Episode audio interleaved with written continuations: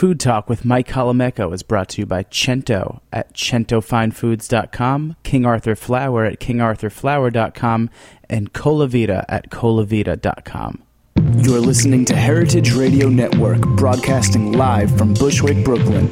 If you like this program, visit heritage radio network dot org for thousands more.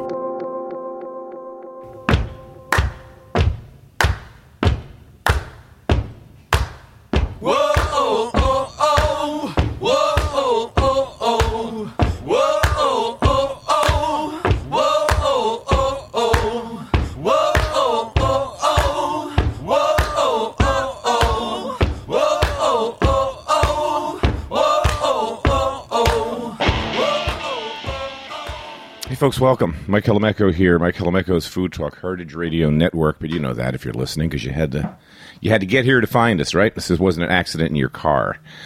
It's not that kind of radio, is it? Anyway, great show today. We had to make a couple of last-minute changes and be nimble. Um, we had three guests slated, two back-to-back for a reason, but one of them, unfortunately, came down with the flu, which is going around, so I will not have Adam Lowry with me. Adam's one of these guys that came to my attention because he was written about in that Forbes, I think it was thirty under twenty or no, twenty under thirty, something like that. One of those things. Yeah, twenty under thirty sounds better. Uh, he's a kid in his twenties who's stoked. Um, parents have a moving business. He got a brilliant idea years ago about people moving and leftover food, turned it into some action, and created Fight Against Hunger, um, where they raise a hell of a lot of food every year that goes to people that don't have enough to eat, which is a huge problem around the country, as we all know. Unfortunately, he had to pull out at the last minute. Um, it was going to be a good segue because we have Andrew Zimmern coming on the phone in a couple of minutes from Bizarre Foods, who's going to talk about what he's doing with um, Munchies People's Choice Awards. Uh, General Mills website. Well, anyway, we'll talk about what he's doing. So it's kind of a tie-in about food and feeding people, which is a big issue today. Uh, you know, even though we have a, a radio network here devoted to food and celebrating the pleasure of food and dining, we also know that times are tough out there in this country, and there's a lot of people that don't have enough to eat right here at home. But anyway, we'll get to Andrew in about five or six minutes. And after Andrew, we've got with us Lawrence Spiewak, and we're going to talk to Lawrence about Uh, a spirit I came to rather late in life, but it hasn't stopped me from making up for lost time, uh, and that would be tequila.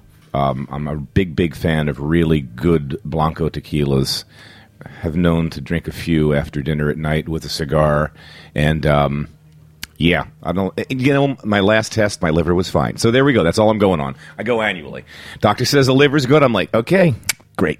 All right. Anyway, couple of things before I get Andrew on the horn here. Um, We filmed our last P B S show of the season in New York City. We'll be in Portugal in, in a month to film out the last show or two. But we a couple of great restaurants down on Clinton Street. I love how the whole Lower East Side just keeps moving.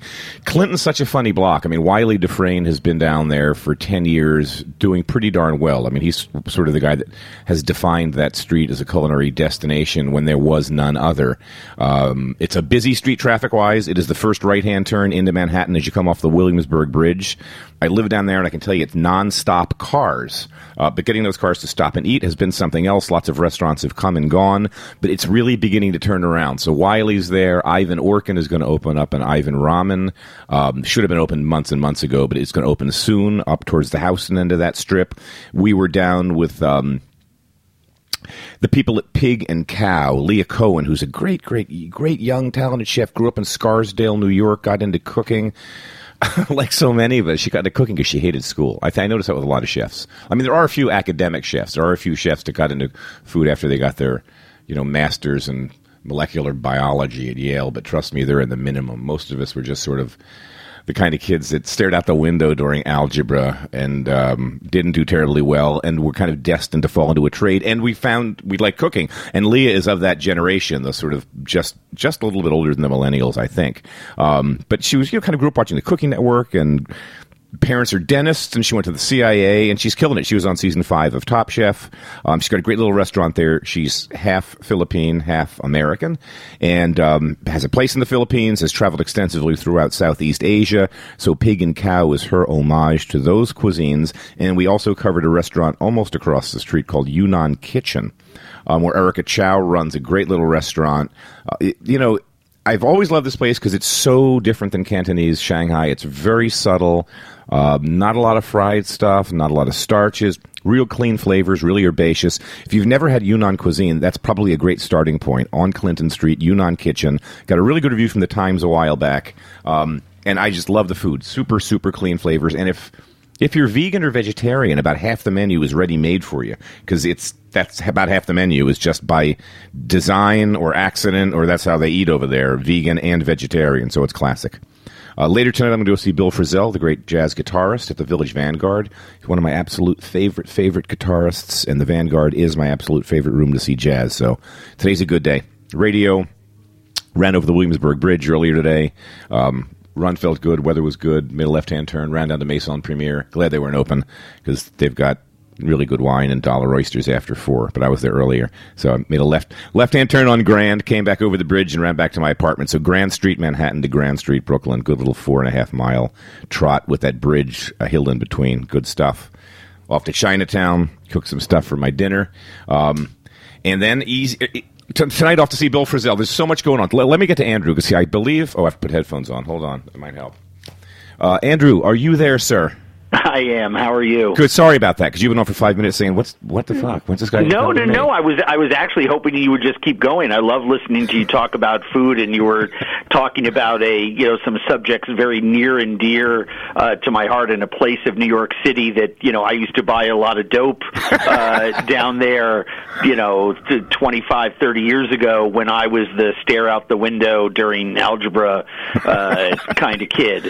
Well, you know, we all have those stories. That's one of the common threads. I think that uh, that great, great early work by Tony Bourdain, um, whatever the heck, Kitchen Confidential, really shed the light on something we all knew. I'm an older guy, so I started cooking back in the, really the late sixties, early seventies, and you know it was kind of a bunch of ragtag knuckleheads.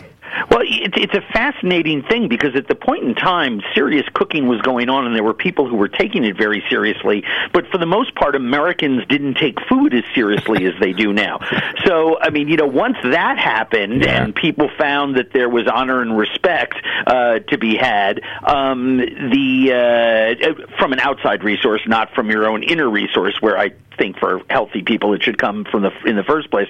But it's it's amazing how that's changed the dynamic in kitchen. I mean, there's still pirate ships, and there's still places where, you know, folks with a lot of issues can find a safe place to hang out and be crazy. Uh, but for the most part, uh, those rock and roll days have, have changed a little bit. Oh, totally. And the imagery is still there, you know, tattooed chefs and, you know, craziness and, you know, doing shots during the dinner hour in public view of the kitchen. But the real sick shit, I, I think, has stopped to a certain degree, which, which makes me just a, a charming reminiscer, which is kind of sad, but oh well.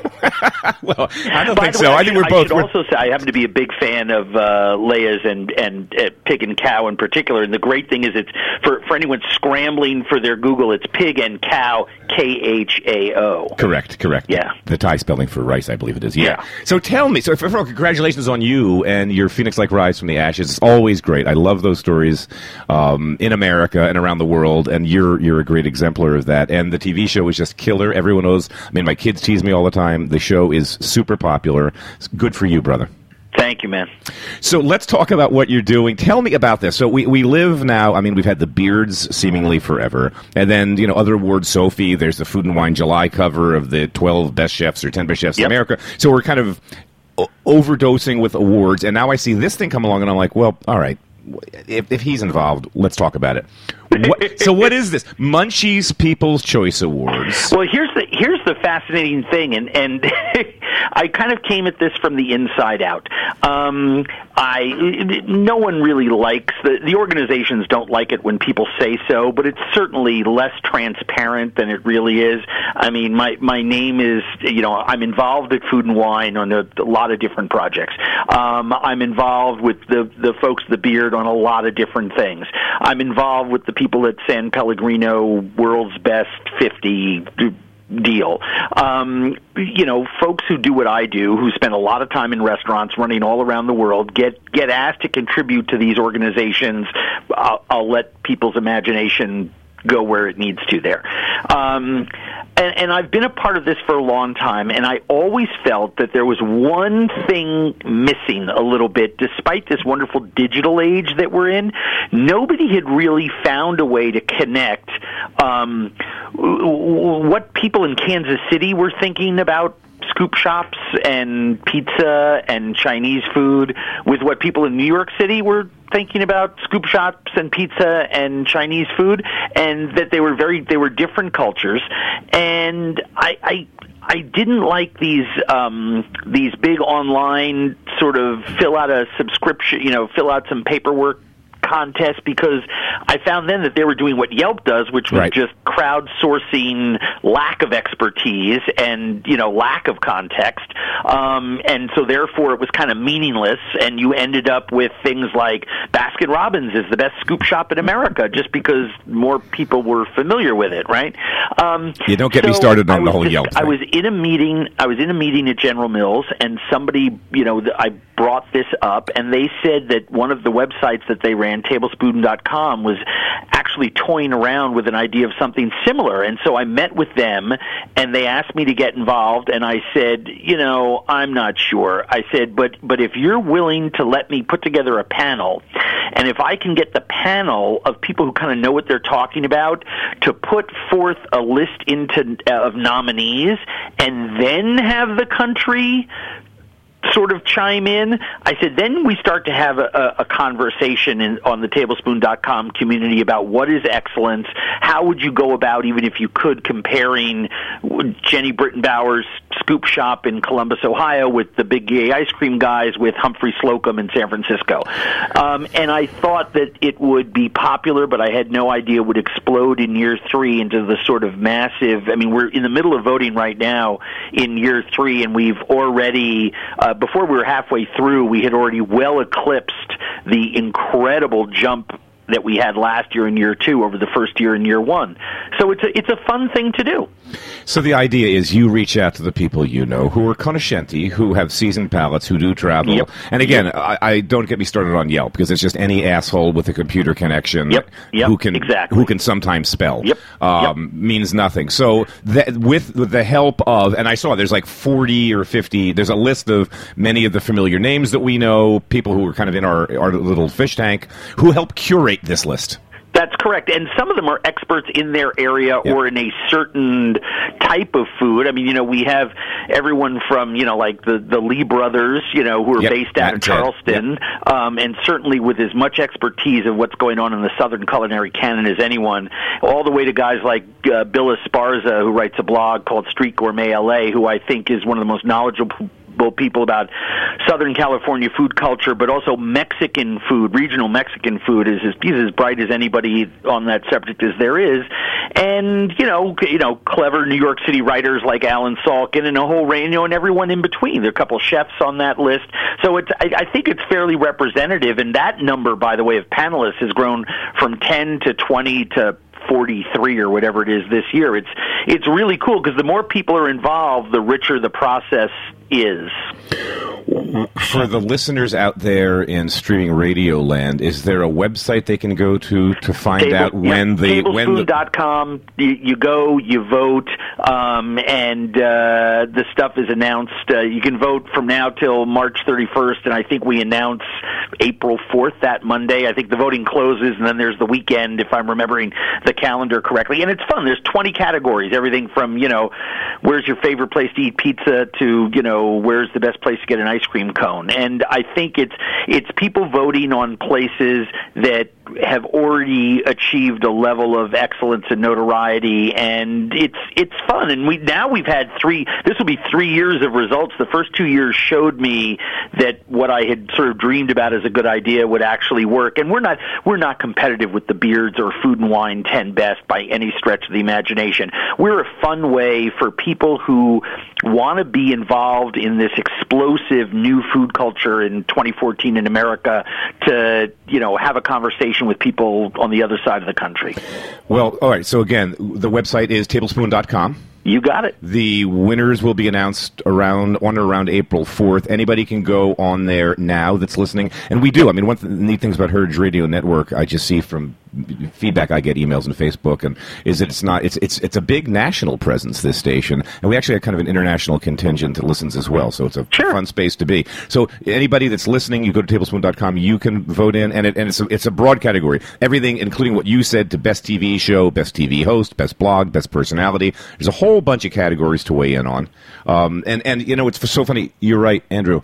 If I had said to my high school guidance counselor back in the day I wanted to be a chef, I don't think that word existed in the American lexicon in the seventies. It, was, it, it did, but it was pronounced in French. Yeah, it was something. It was a, it was a bunch of head cooks is what I had. A bunch of guys in T-shirts with old-fashioned tattoos that learned how to cook in the Army or the Navy and smoked cigarettes on the line. I remember all the wooden cutting boards had burn marks around the perimeter from when they'd put their Marlboros or Camels down to carve prime rib in, in between the, you know, the hockey game and service. Yep, absolutely. Well, and so luckily it's all changed, so we we can do what we do for a living. Thank, thank, thanks for coming it's a on. Little, it's a little bit of both. I mean, you know, the yeah. for, the forgiving place that we're in is that preparing food for people is a way not only to get dignity and respect for yourself, but a way to give it to somebody else, which is a very self, you know, it's a very fulfilling circle of trust there. And I, I the nice thing about the, the people in the food world is I'm convinced, after being involved now in an awful lot of businesses, uh, the people who, who work in the restaurant industry are the finest and most beautiful people in, in the entire world. I, I just, I love being a part of uh, of that group.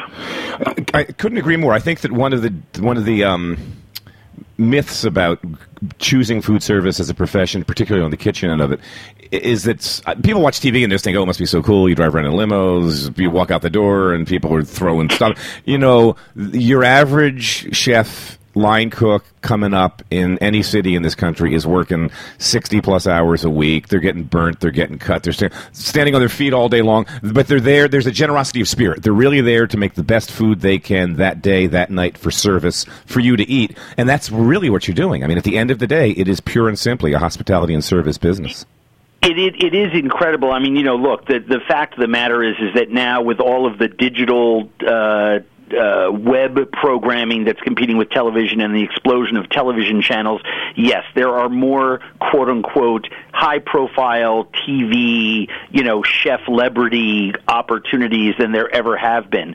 But even with that being said, those number of opportunities are extremely small, and despite a very large people, a, a population of young uh, dreamer culinarians that think that that's the end-all and be-all, th- th- that's very, very rarefied air. And and to your point, I think that this whole, you know, hey, I just got out of cooking school, when do I get my T V show mentality is going to settle down, because I think there are a huge volume of young culinarians who are working hard in those restaurants who are realizing, you know, saying the end goal is is not necessarily to be uh, a chef testant, you know, on Top Chef, or to, you know, have my own T V show. The the goal is to is to pursue excellence in what I'm doing now. And um, I think it's a really cool thing. Yeah, it is. It is. It totally. And, and uh, again, to your point, I think it's it's there's a whole young Americans, it's, it's, it, there's never been a better time to be in food in this country. Uh, the, it, it has changed so much in a generation from the sort of the dark days of the fifties, sixties, and seventies, yeah, when food really was secondary. People didn't care. You couldn't get it good. And th- these days, uh, like you, are not quite nearly as much, but I'm, I'm in Europe a couple times a year eating. I've been going to Europe since the eighties. There was a time when I used to come back and think, oh, man, I wish I could get that kind of bread, yep, that kind of butter, those mushrooms. Yep. And I will tell you, the, the food scene here in America is as good or better than anywhere else on the planet right now, and it just keeps getting better. And I, I, as, I couldn't agree more. And as somebody who spends a lot of time traveling to a lot of other continents, I've gotten a lot of I've gotten a lot of crap about this, but I, I insist that it's true. The best Chinese food in the world is being cooked um, in North America right now, and I throw that in because there's a couple communities in Canada that yep. would blow your mind. Yep. Um, the best food of any type, generically speaking, is found here in the United States. Never before in human history has so much attention been thrown at food as it is in our culture. Never before has excellent quality been so revered. You, it is, it is an amazing and thrilling time, and I hope that that part of it doesn't go away. I just hope our perception of what our relationship is to that changes, because right now eating well in America is still a class privilege, and I'm still, I don't quite know every solution to all the problems, despite wanting to, to everybody how to run their lives, because, you know, I'm a New York City Jew. Um, but the the simple fact of the matter is is that there's this incredible food life that is available for so many. If we can start to make that available for all, then we will have really achieved something. And I think it's out there for us. Preaching to the choir. Hey, when when you're in town, get a hold of me through your people. Let's have you come out to the studio out in Bushwick. Love to have you. We could wax poetic about this topic for the full hour. I could talk to you forever. I love your program, and it's great to uh, it's great to speak to you anytime. Thank you. My guest has been Andrew Zimmern, the super popular host of the show Bizarre Foods. He's great. He's got a great personal story, um, and he gave you the website information, so we know all about that. Thank you. Uh, that's Tablespoon dot com you go to. It's the General Mills website. Blah, blah, blah. Anyway, let me introduce my guest who's in studio, who's in town from a, a tough place, Boulder, Colorado. If you've ever been to Boulder, you know I'm saying that tongue-in-cheek. Boulder's probably one of the most beautiful little cities. College town, perched up in the uh, the foothills of the Rocky Mountains. What a place to be. Lawrence Spiewak. Lawrence, welcome. Hi. How hey, are you, Mike? Good, man. So you're here because you have a tequila company, and I mentioned to you before we came on the air that... although I'm older and I've, I have been drinking a long time, it's, you know, I've had that kind of relationship. I think I remember the first time I drank in junior high and thought, this is great. That's not the best thing to say on air. I know that's not. And shrinks everywhere going, tell them to shut up. Um, but it hasn't ruined my life. Uh, but b- big wine drinker. Uh, I think I've been drinking Negronis longer than most people that drink Negronis now have been on the planet. Um And kind of a darker spirits guy. So you had the usual romance with scotch, discovered Armagnac a long time ago while working in France and traveling through France, and that's one of my favorites. Uh, now, of course, there's this explosion in America of bourbons and ryes and small artisan producers. And I, I, I wish I could place the moment because it would be to point, um, but I don't. Remember the moment when I, I, I think I said to you, it might have been just doing my old radio show at W O R when I had a guest come in with some tequilas and we tasted. And for the first time, I remember he poured, a, of course, came with the Blanco and Añejo and the, what's the third one called? Well, the, it's the Blanco, the Reposado, and the Añejo. Sorry, the Reposado is yeah. the one that sees a little bit of oak. And I remember sitting down with the Blanco and, and just kind of examining it the way you examine alcohol with my nose, and I'm like, whoa, this is really interesting, and kind of saw the viscosity in the glass, and then had a couple of sips and said, what the hell is this? Yeah. It was herbaceous and floral and peppery and nuanced and, you know, flavors that disappeared and came back and, and stayed and lingered. I mean, exactly the same way that I love wine. And even the texture, even the weight of it in my mouth was so different than the usual association, which, you know, sadly, I mean, for a lot of us, tequila was Cuervo shots and vomiting four hours later, you know, and, and not wanting to look at the lime for the, the next two weeks. Exactly. So how did a kid from Philadelphia, uh, suburban Philadelphia at that, end up ro- in the, with this tequila? A Jewish kid from suburban Thank Philadelphia. Thank you. This is my dad. tell me, tell me the story. So I'm, uh, go back. Well, um... how far do you want me to go back? Well, just, when did, so when did you? So you were back to the beginning of this idea in your head okay. of tequila yeah. that you had you had wanted. Because it's a good story. It's you. Your partner was going to be here, but he can't be here today. Your business partner, exactly. So talk a little bit about sort of that when it starts there. Um, I mean, basically, Lance Sokol, who's originally from Mexico City, is my business partner. Um, he and I met while we were running a business in Boulder, Colorado together, a business called Pangea Organics, natural organic skincare. And we were the operations guys. We were making things happen. We were creating products. We were getting them out to the market. We were dealing with a lot of different things.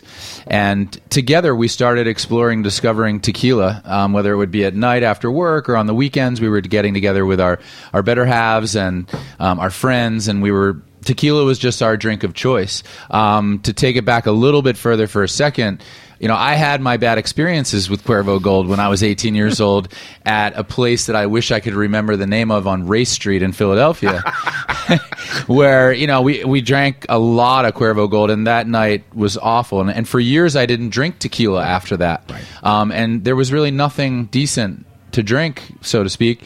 Um, and, and basically... moving back to, to more current, um, Lance and I were just developing this passion. So Lance was from Mexico City. He was born and raised there. He was traveling back and forth to Mexico every so often, and he'd bring bottles back. And he was introducing to me, introducing me to new things. And so I was getting to learn all this new information about tequila and how beautiful it is, and what you described earlier about – you know, just how it's very, very different, and there's so much more to it now than we knew before. Um, we we don't have time to go into all the history. There's there's history with tequila. There was brands at certain times in history, um, specifically right around in the eighties at some point, that were doing amazing things with tequila. But it just wasn't the time. I mean, people weren't open to it. In, in America, it didn't really take off the way that it should have at that time, because everybody thought of Cuervo and, and Cuervo Gold, that is, because Cuervo makes some delicious tequila. It's just there's one type they make that's not. But even but the, the market, this is almost what Andrew and I were talking about, too. Uh, the, the mentality, uh, America was kind of the beginning. Uh, excuse me, the eighties were kind of the beginning in America right. of what was going to become a remarkable right. food scene. Because yeah. we still, I mean, the fine restaurants were still relegated to our biggest cities. Uh, ingredients, we really didn't have them. I mean, we were still importing a lot of stuff from Europe. In terms of the wines that we drank, it was still very much Burgundy and Bordeaux and the beginning of California. I, I mean, I was here. I was in, came to New York in eighty-two as a C I A graduate. Mm-hmm. It was kind of baby step time, so... In the world of spirits, for sure, it would have been too early for tequila. Yeah, without a question. And it just, the world on some level outside of Mexico wasn't really ready right. for it. And at that time, up until very recently, Mexico was the largest consumption country of tequila. And now the U S has surpassed that. And now they're saying that now that tequila is allowed to be exported to China, that China will very quickly become the number two in front of Mexico. So it'll be U S, China, and then Mexico as far as consumption goes. So Lance and I were learning a lot about tequila. We were teaching ourselves. We were exploring and experimenting. And honestly, what happened, the way it happened, we were at a liquor store one night in Boulder, Colorado. We were at Liquor Mart, and we were looking at the shelf, and we were getting ready to pay another sixty, seventy bucks for a bottle of Blanco tequila that we loved, and we used to split them. You pay thirty bucks, I'll pay thirty bucks, we'll get a bottle of that, and then we'll share it. And um, we just looked at each other and said, man, we could do such a better job. We felt that we could do a better job than what was there from a craft standpoint, from a from an authenticity standpoint, from a modern packaging standpoint, from a, you know, just an excitement standpoint. And so we decided, it was almost nine years ago, we decided that we would try and business plan around a brand of tequila. We picked it up and put it down for six years, went by, and not much really happened. And we always got to the point where it seemed like we were going to need a lot of money to pull it off, and we would get a little intimidated by that and say, well, until we find that money, we really have, there's nothing we can do with this idea. A lot of money to to to, to become a producer, or no. to partner with a producer, or to bring in the inventory, or just get the whole thing started. Yeah, just to get the whole thing started, yeah. but then to market the right, brand. Right, the market's huge. To, yeah, Marketing's to, huge. It's everything. Just, yeah. So to market the brand and get it out there and really compete with the big brands, we were just, you know, we did the research and we figured out that it was going to take the reason, a lot. Right, it's the reason that we would know that Cuervo off the top of our heads. We would know Corona, and none of this stands for excellence. What it stands for is somebody just threw a half a billion dollars at an advertising market, and those became the brands that were synonymous with the product. Yeah, most of the time, that's the way it happened. There's yeah. unique um, situations where there were where it didn't happen that way, but yes, exactly. And so after six years, uh, we had left our positions where we were. We both went off to do other things. Lance found himself working in the agave nectar industry. Uh, one of the largest agave nectar importers into the U S is in Colorado. And so he was there traveling back and forth to Jalisco two, three, four times a year um, and meeting with the producers who were making the agave nectar. Well, they turned out to be the same guys that were growing agave for tequila production. So at the time, it never really crossed our minds that Lance was all of a sudden in this industry and he was learning and meeting people. And then one trip, he came home with a bottle of Blanco tequila and put it on my kitchen table and said, remember that crazy idea over the last six years we've had? I think I found something. You know, I think I really came up with something. And so we tasted this bottle together, and it was the best Blanco that we had ever tasted. Um, and so that's really what allowed us to commit to the idea of doing this tequila brand and putting this tequila brand together and making it all happen. And it was this, it was this brand, Suerte. Well, no, the brand that we tried was a different brand. Okay. So the, the facility, the distillery that we had partnered with down there, um, they were producing six other brands over the last nine years, none of which ever became very popular. But when we got samples, we got samples of these other products that he had been making and fell in love with it. So the Blanco that's in front of us right now that we'll taste, um, it, it's a little, it's slightly different than what we tasted originally, but for the better. Um, we tweaked the profile with, with our master distiller, Pedro Hernandez Barba, um, on the Blanco and the Añejo. The Reposado is exactly the way we found it when we met him. It's it's uh, delicious Reposado. We're going to go. We have to take a break, so let's do it now. Okay. We're going to hear back from a couple of our sponsors who help make this show possible, who help support the station. And if you're listening, I do this once a show, so I'm not going to bore the shit out of you. But if you're listening to Heritage Radio Network, you know, it wouldn't hurt once in a while to throw a couple of dollars their way. It is a um, non-commercial outlet. It's great. There's a ton of shows, as you know. We're one of the newbies, but there's a ton of shows on this network that you're listening to that have great food content. So Heritage Radio Network, uh, here are three of my friends from my P B S program who support us on that platform, who are also helping out here. And I'll be back with my guest, Lawrence Spiewak, right after this.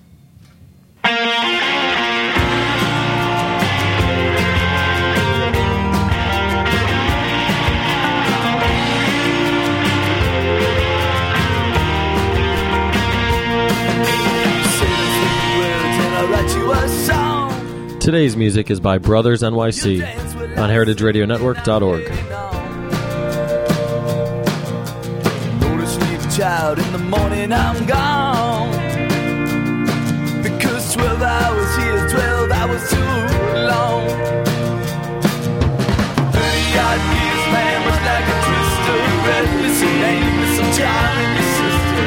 Thirty-odd years, man, I've always known trouble always starts on that open road. That's on that open road. I need to set out a job. Hey folks, Mike Colameco here.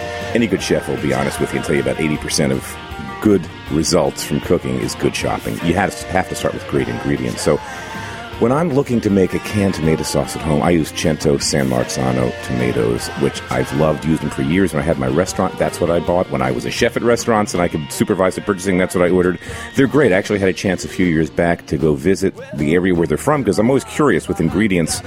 What is the provenance? So we flew in in the middle of August to this little region just in the shadows of uh, Mount Vesuvius where there's great volcanic soil. And what I found out was these tomatoes come from lots of small family farms, little quarter and half acre plots where that's what they do. They raise tomatoes and sell it to the Cento factory that packs this tomato in the peak of the season in the middle of the summer. Cento nourishes the San Marzano tomatoes from start to finish with a one hundred percent certified traceability program.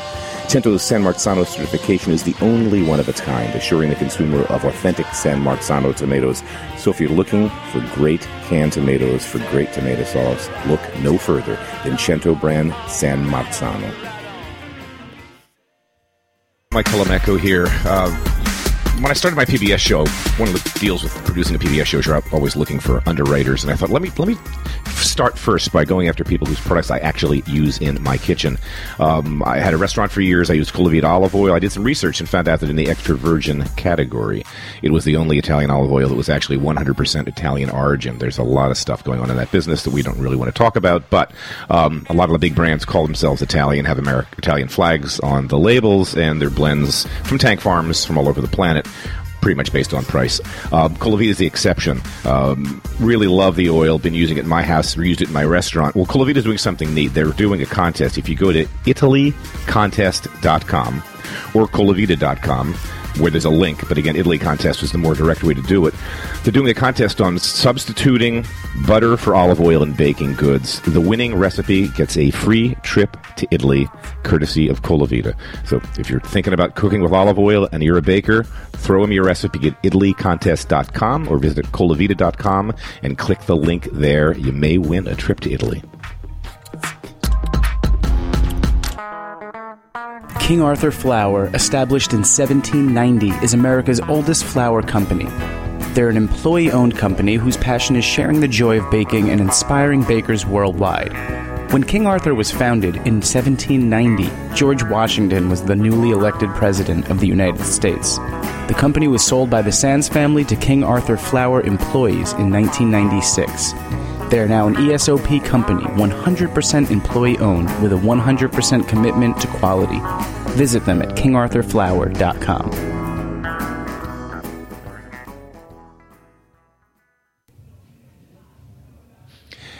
Hey, folks, welcome back. I, was I waiting for music there? I don't know what I was waiting for. Anyway, welcome back to listening to Heritage Radio Network. Mike Colameco's Food Talk here. Um, my guest is Lawrence Spiewak. If I don't knock, hold on. Hold on. My microphone's falling. There we go. Uh, we're talking about tequila, um, and we're going to learn. So let's let's do this. Let's talk about tequila kind of one oh one. in a paragraph or two. What is the history? What is it? I mean, tequila started in Mexico. So talk about why, when, where, and how. I, I'd love to know. Well, tequila, as we know it, actually started to be created and made in Mexico in the late eighteen hundreds. Um, and when I say tequila as we know it, there's a discussion and a debate going on right now. And I, you may know David Suro in Philadelphia from Tequilas. Yeah, you know him well, probably. Um, great guy. And Excuse he, me. He's the guy. Remember I was referring to you about what was my wake-up call? Yeah. A friend of mine does P R, Ana Jovan-Cicevic. She was repping him. He has a restaurant in Philadelphia and a tequila company called something something. Siempre Azul. Siempre Azul. And he came into studio at W O R. I think I did beverages every Friday because every day I had a theme. And I remember that was the day. He came in with three different tequilas, and he was actually explaining how to taste and tilt your head to one side and hold an arse. And I'm like, dude, please, give me a fucking beer. I don't know if I'm going to do all that, right. You know, jump up, down on one leg. Right. But I, but to his credit, I remember drinking his Blanco. Yeah. And just going, what the fuck is this? It's very Where good. Have you been all my life? That was the moment, and that's the man. So anyway, yeah. Sorry, keep going. And the reason I, I bring him up is because there's a debate and a discussion going on right now about when tequila was actually, or agave spirits, when they first started to be distilled and processed and manufactured. Manufactured in Mexico. Um, the history books basically tell us that in the late eighteen hundreds, the Spanish came to Mexico, and they actually were the ones who brought the pot still to Mexico with them and taught the Mexican people how to distill. That's what they claim. I don't know what to believe, to be honest with you, but David has a project going on right now as I believe it's part of his Tequila Interchange project where he likes to um, really educate people about agave and about Mexico and about tequila heritage.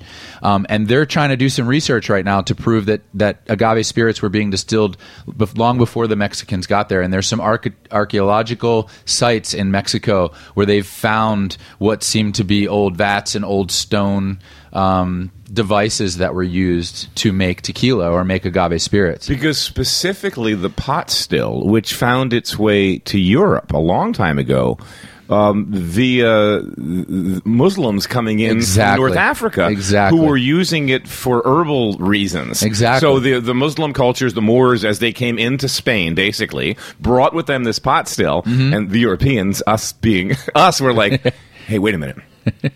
What if we put shitty wine in one end, cook the balls out of it, and then and then they would, they would just drink that eau de vie clean, which right. was like kind of rough. And, and then at some point, the idea of oak casking it was they used to pack it in leather, and then at some point they packed it in oak. Mm-hmm. And when they opened it up a year later, they're like, "Whoa, what happened?" Yeah. So I mean, this whole thing's kind of an accident of history, anyway. Exactly. So the Europeans didn't invent it; it came to them from North Africa. Big so time. Who knows w- what happened with Mexico? Yeah, exactly. Because the I, I'm, I'm kind of with you that. You, It seems like there's a propensity among mankind everywhere since the beginning of time to figure out how to turn something into into booze. Yeah. Whether it was beer or mead or wine, there was this predilection. As soon as they, as soon as it happened, probably by accident, and then they drank it and thought, "Whoa, this feels better than I was an hour ago." Exactly. That's a, how, how did I do that? You know. Yeah. So there's. I mean, we've been we've been tinkering with making mind altering or alcohol forever. Yeah, that's correct. So from the late eighteen hundreds, um, you get you had families like the Cuervo family that started to get into the tequila production business, and so you know I don't know a whole lot between the the late eighteen hundreds and probably the nineteen eighties, you know, around that area somewhere. But it really started back around the eighteen late eighteen hundreds. Um, distillation was coming into Mexico, and at one time there was uh, a prohibition. So there was a time where you actually weren't allowed you to mean drink. T- you mean here? Yeah. Well, yeah. No, in Mexico. Oh, there was in yeah. Mexico too. So okay. There, I, I don't. I can't recall the exact details. We could we could Google it and find out pretty yeah. quickly. But basically, there was a Spanish king who decided that people shouldn't be able to consume the alcohol that was being made because it was making people act crazy and p- making people do crazy things. So he, there was this period of prohibition, and then they decided to do away with that, and then things kind of became um, more acceptable at one point. And I know I'm being very vague, but honestly, the history kind of escapes me a little bit. Um, I've done some reading, but basically, um, from the point that it then became acceptable again. Um, tequila started to become um, mezcal and tequila started to become the spirits of choice in Mexico and what people down there were drinking um, on a regular basis. It's, because of the preponderance of agave.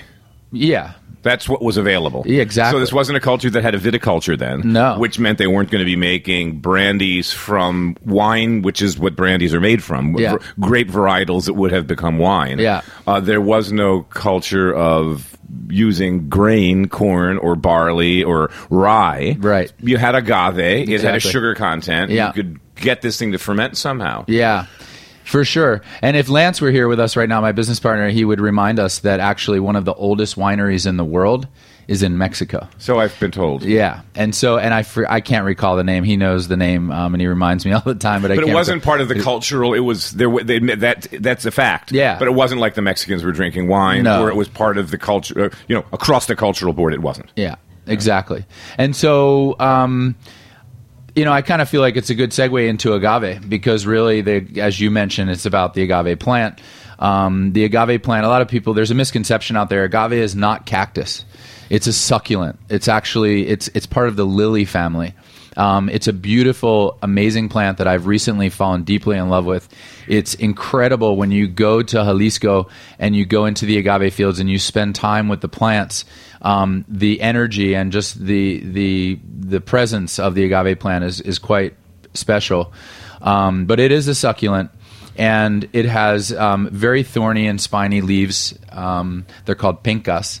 And the pencas are removed, the leaves are removed when you harvest the agave plant. And so it's the center portion of the plant that you're really looking for in order to process and make uh, a mezcal or, an aga- or a tequila for that matter. Um, but basically... How long do the plants live? I'm just curious. So it's a century plant, technically. So... The the blue agave, so that's kind of getting a little technical. I don't know, know if we need to go into it, but the, the blue Weber agave is the plant that tequila is made from. Um, the blue Weber agave, basically, at eight years, it's ripe, and it's to the point where it, it can be harvested and used for tequila production. Some people actually, uh, some some agave farmers, they, they harvest earlier, so seven years around there, um, because they want a little bit of a less sweet plant, and some let it go longer to almost ten, twelve years sometimes because they're looking for more sugar um, in the plant.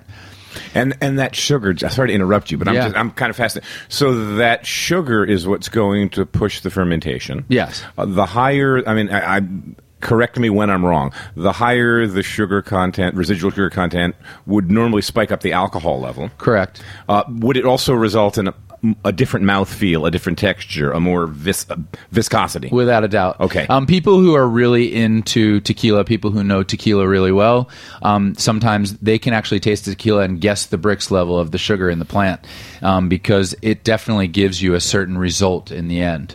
Without a question. Um, our tequila specifically is made in the highlands of Jalisco.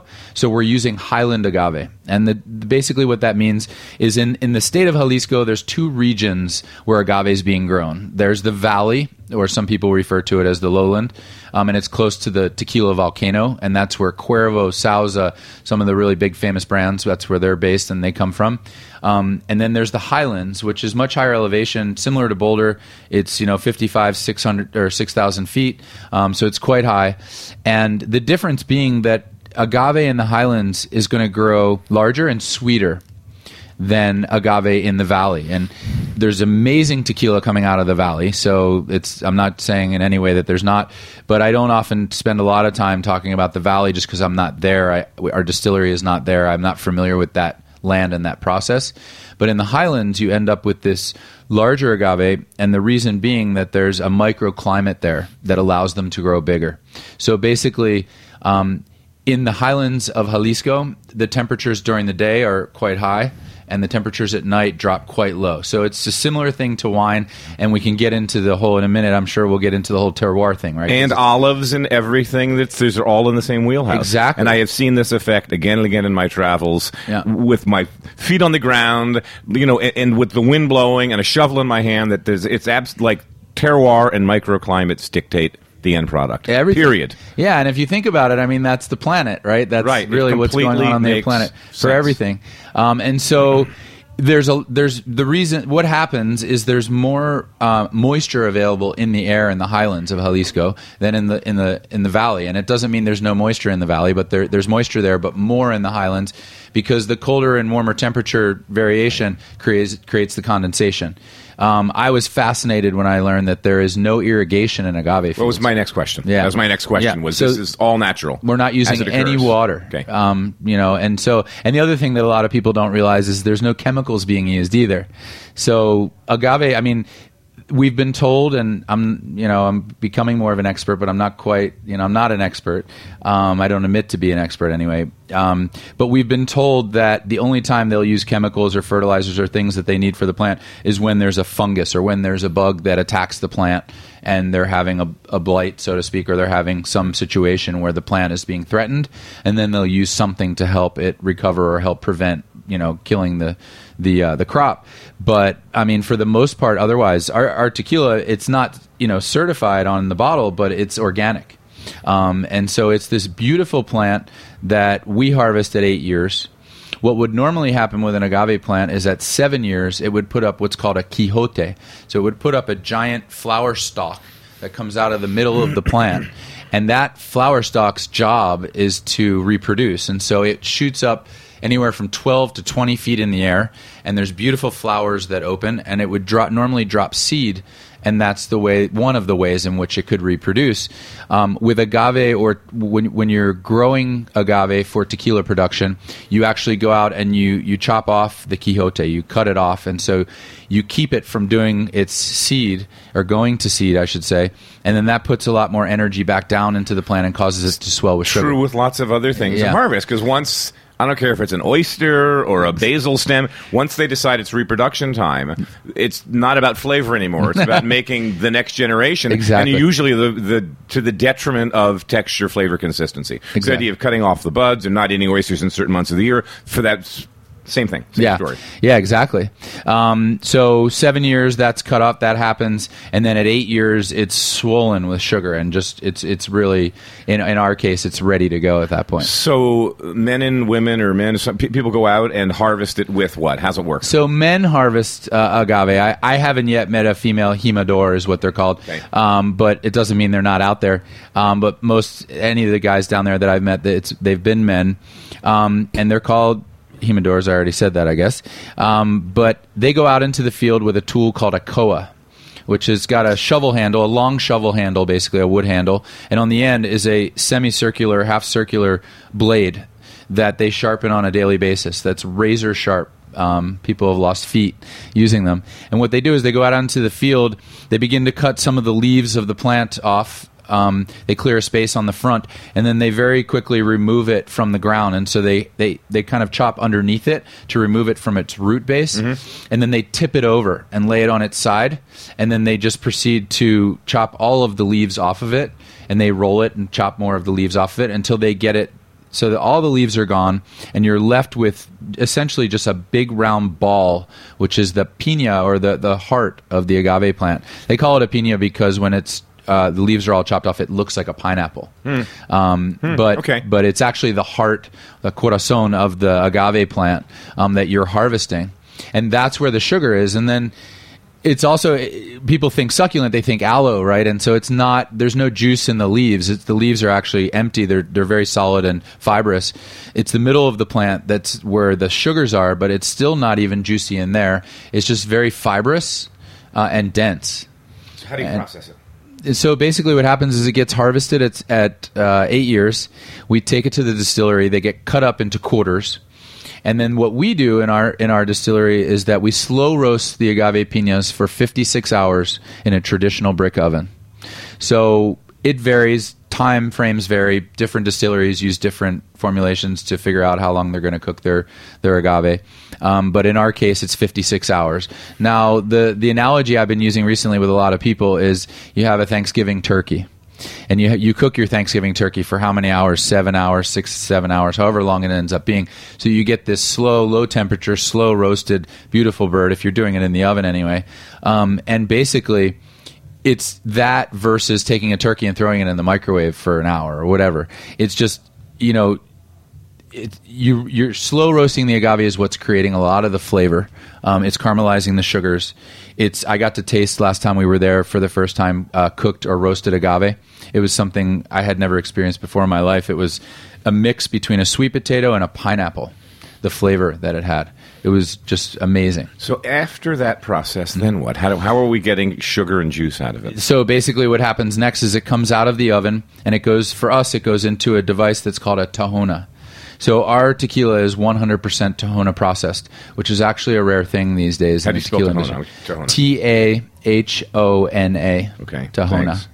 Um, it's a giant round stone wheel. Yeah, I've seen pictures of it. Yeah, that sits up on end and it rolls around, and that's how we crush the agave and, and, and extract the juice from the agave. I was years back. I was outside of uh, outside of the uh, Beaujolais region of France, and there was a guy there, Jean-Paul Montecatero, who's one of the last of the artisanal oil makers in in the world, and certainly in France, who brings seed in from all over, the best seed, and that's what he had in the back of his facility was this ginormous, ancient-looking grinder thing. And, I mean, he was making, like, pine nut oil and sesame seed. I'm like, how the hell do you even... that way, yeah. The way it was done since the beginning of time. Exactly. So if that thing moves around, grinds, it turns into a mash, a pulp. Exactly. You're beginning to get a runoff. Right. And so you're you're the key there is that you're actually crushing the material, whether it's pine nuts or agave, whatever it is, with olive, you know, olive oil, the way they used to do it with olives, or wine, you know, with grapes. You're you're you're crushing the material. You're not. In that way, you're just using weight to extract the, the what you want from the inside. You're not destroying the integrity of the plant. You're actually keeping its molecules, to get geeky for a minute. It's got these sugar molecules inside it, and if you tear them apart in a weird way, um, you destroy them so that when you go to ferment them and distill them, you end up with a lot of methanol, or you end up with a lot of things that you don't want. So the best way, we feel, is to use a device like a tahona or, or to use a tahona, I should say, um, to extract the juice. At the same time that it's in the tahona, the, the process in the tahona goes on for sixteen hours, but they're adding this beautiful, fresh spring water that's coming from an aquifer deep in the earth below the facility. Um, and, and it's actually the water in the town of Atotonilco El Alto, where we're based in Mexico. Um, that water, we've been told, is sought after by distillers all over Mexico, um, because that town was originally created around a hot spring. Mm. And so the water there was hot at one time, and then it cooled over the years. So now it's cold, or cooler, and um, it's full of minerals. It's got this incredible mineral content. And so they're adding that water in as they're crushing the agave with the tahona. And then all of that juice and water together gets mixed and goes down into a holding tank. From there, it goes gets pumped up into fermentation tanks. We're using stainless steel to ferment. There's guys out there who are doing a phenomenal job with some brands that are using wood to ferment, which I'm sure you're well aware is a great thing to do. Um, we don't do it that way, so we have a blend between old methods and new methods. How does the fermentation take place? What what is there's there yeast? What's involved? Yeah, so we use a proprietary yeast. Um, honestly, all I can tell you, all I know about it, honestly, is that it's a champagne yeast. Um, I believe it comes from Canada, but I don't know what it is. The whole um, world of yeast is a whole. I could do a show. I could yeah. do shows on the world of yeast. Exactly. Because most of the wine world, I mean, there's a few, there's a few places that are having natural yeast that occur on the grape that start the fermentation naturally. Right. In areas where you can have that happen, bioorganic usually, sure, really clean. Right. But for the most part, yeast, all yeasts are commercial. There's a, there's a little phone book where you can d- buy them, and it'll describe the flavor notes. Anyway, so you add the yeast of your choice. Yes, exactly. And that begins the fermentation. How long does fermentation take place? seventy-two hours. Okay. Yeah. So within seventy-two seventy-two hours, you end up with what's called the mosto, um, which is the liquid after it's been fermented. Um, and then from fermentation, it goes to double distillation. So our product is distilled twice. The first pass is through a larger stainless steel pot still, and the second pass is through a smaller um, copper still, pot still. Um, and so after double distillation, you end up with the Blanco that we have in front of us. And then it, at that point, what we're doing is we're taking it a step further, and we're resting the Blanco tequila in stainless steel for two months before we bottle it. Right. I mean, so you see this. We're wine, aerating. Right. You see this regularly with white wines that don't see oak. So you'll have it, it can sit in stainless steel, sometimes on the lees, sometimes not on the lees. Right. But at, once it's bottled, it has to sit too. It is not a drink. It's not a settled beverage yet. No, exactly. It needs time for it to. Something happens. We don't yeah. know what, but everybody does it. Yeah. yeah. So there's a few brands out there, um, not you know that that that rest Blanco before they bottle it, but very few. Most most brands take Blanco right from the still and go right to the bottle. Um, the thing that we don't like about that idea is just that it doesn't give the the liquid a chance to rest, a chance to open up, become more flavorful, become really what it can be. Because um, you put it in a bottle and you put a lid on it and you just trap it and you kind of hold it in time there. At that point, it's right. People, I've had friends be, oh, I found an old bottle of something, and, and my dad's, and I'm like, what is it? And I said, well, doesn't mean anything. If it's sitting in a bottle for twenty years, it tastes like it did twenty years ago. It, once it's in the bottle, it's static. It's yeah. over. Yeah. yeah. So as long as you handle it and treat it properly. So then you have two other styles, like everybody else has. Yes. We have, yep. Talk about the oak you're using. So we're using um, charred American white oak barrels. Um, the bar- Are these like the barrique? Or they no. Um, to be honest, I just got asked that question okay. the other day, and I'm not sure the right. exact size. They're well, I, the way I answered the other day was I said that they're they're full size tequila barrels or whiskey barrels.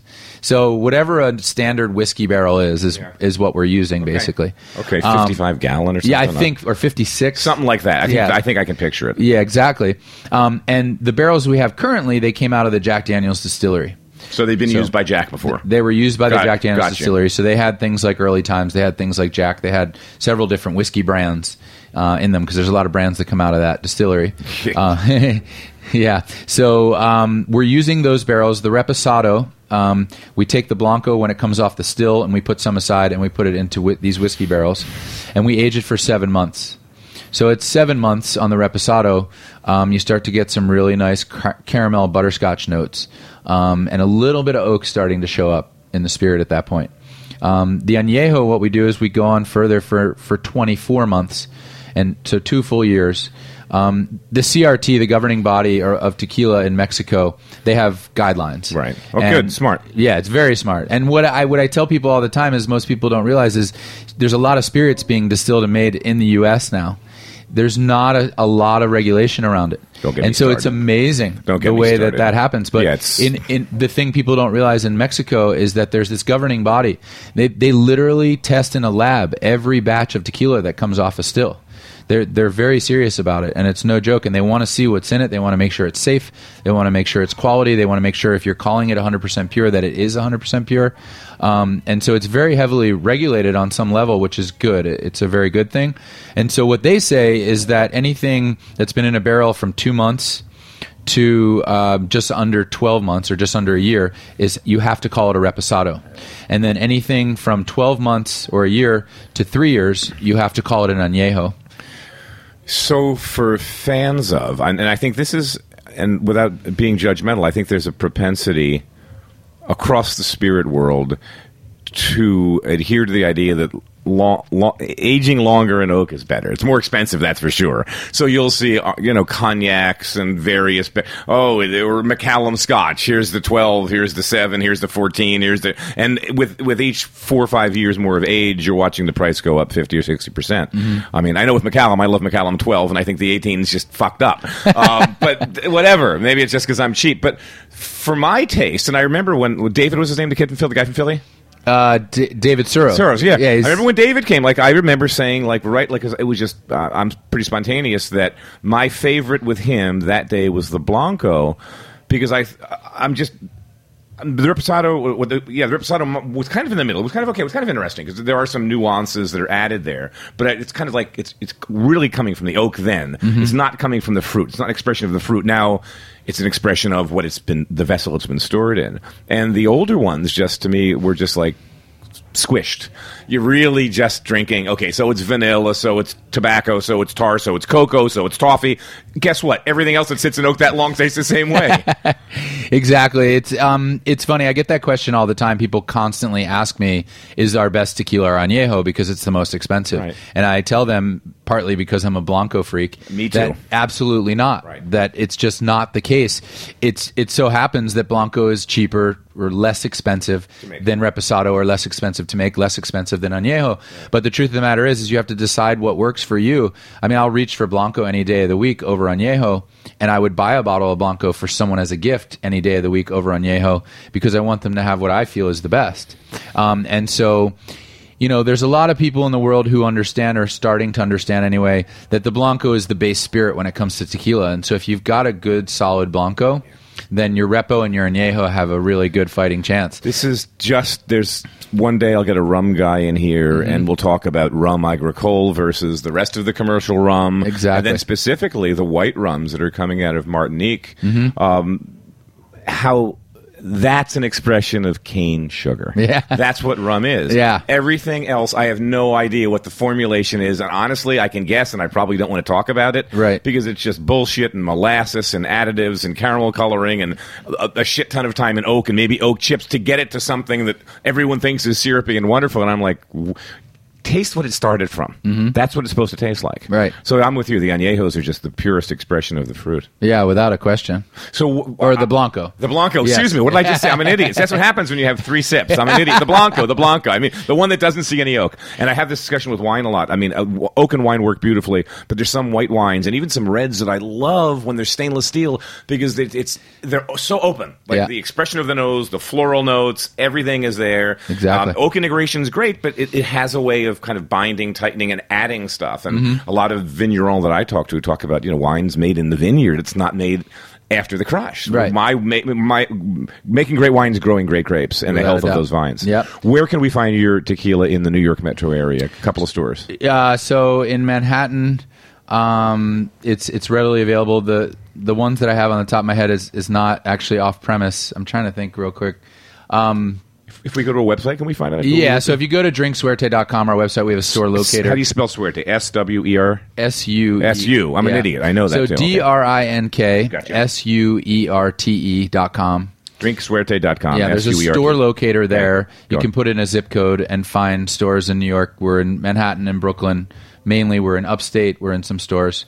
Um, and I'm assuming that the Blanco retails for the mid-high thirties, the usual price range for qu- good quality tequilas. Yeah, right? the, yeah, exactly. Right, and then add a few dollars for each of the oaked ones. And Correct. Great to have you on. Yeah, thanks yes, for having me. Lawrence Spiewak, he's in from Boulder, Colorado. Great story. Fell in love with tequila.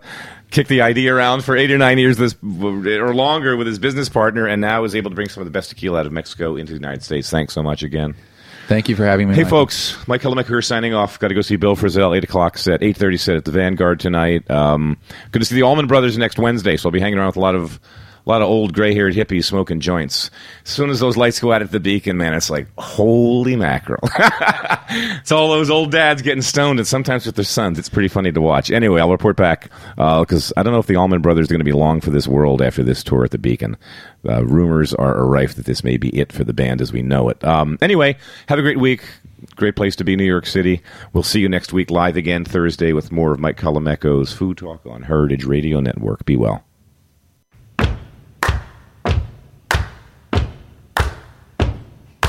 Thanks for listening to this program on heritage radio network dot org. You can find all of our archived programs on our website or as podcasts in the iTunes store by searching Heritage Radio Network. You can like us on Facebook and follow us on Twitter at heritage underscore radio. You can email us questions at any time at info at heritage radio network dot org. Heritage Radio Network is a nonprofit organization. To donate and become a member, visit our website today. Thanks for listening.